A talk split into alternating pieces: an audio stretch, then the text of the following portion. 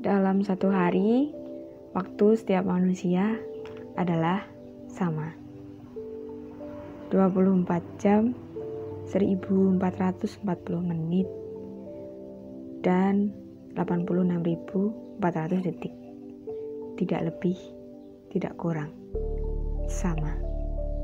Lantas, apa yang membedakan dari individu satu ke individu lain? Ya, apa yang didengar, apa yang dicerita, dan apa yang dirasakan.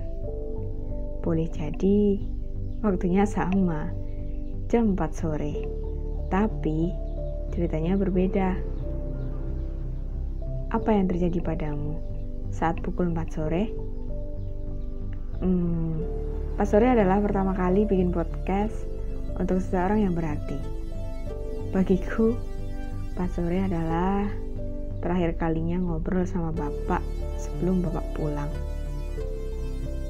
Empat sore, eh, pertama kali lihat pengumuman masuk perguruan tinggi negeri dan ditolak. Bagiku, pas sore adalah pertama kali gajian dari PKL. Karena anak SMK ya, jadi praktik kerja lapangan gitu. Dan 4 sore adalah waktu di mana apa yang kamu ceritakan, didengarkan, dan dirasakan.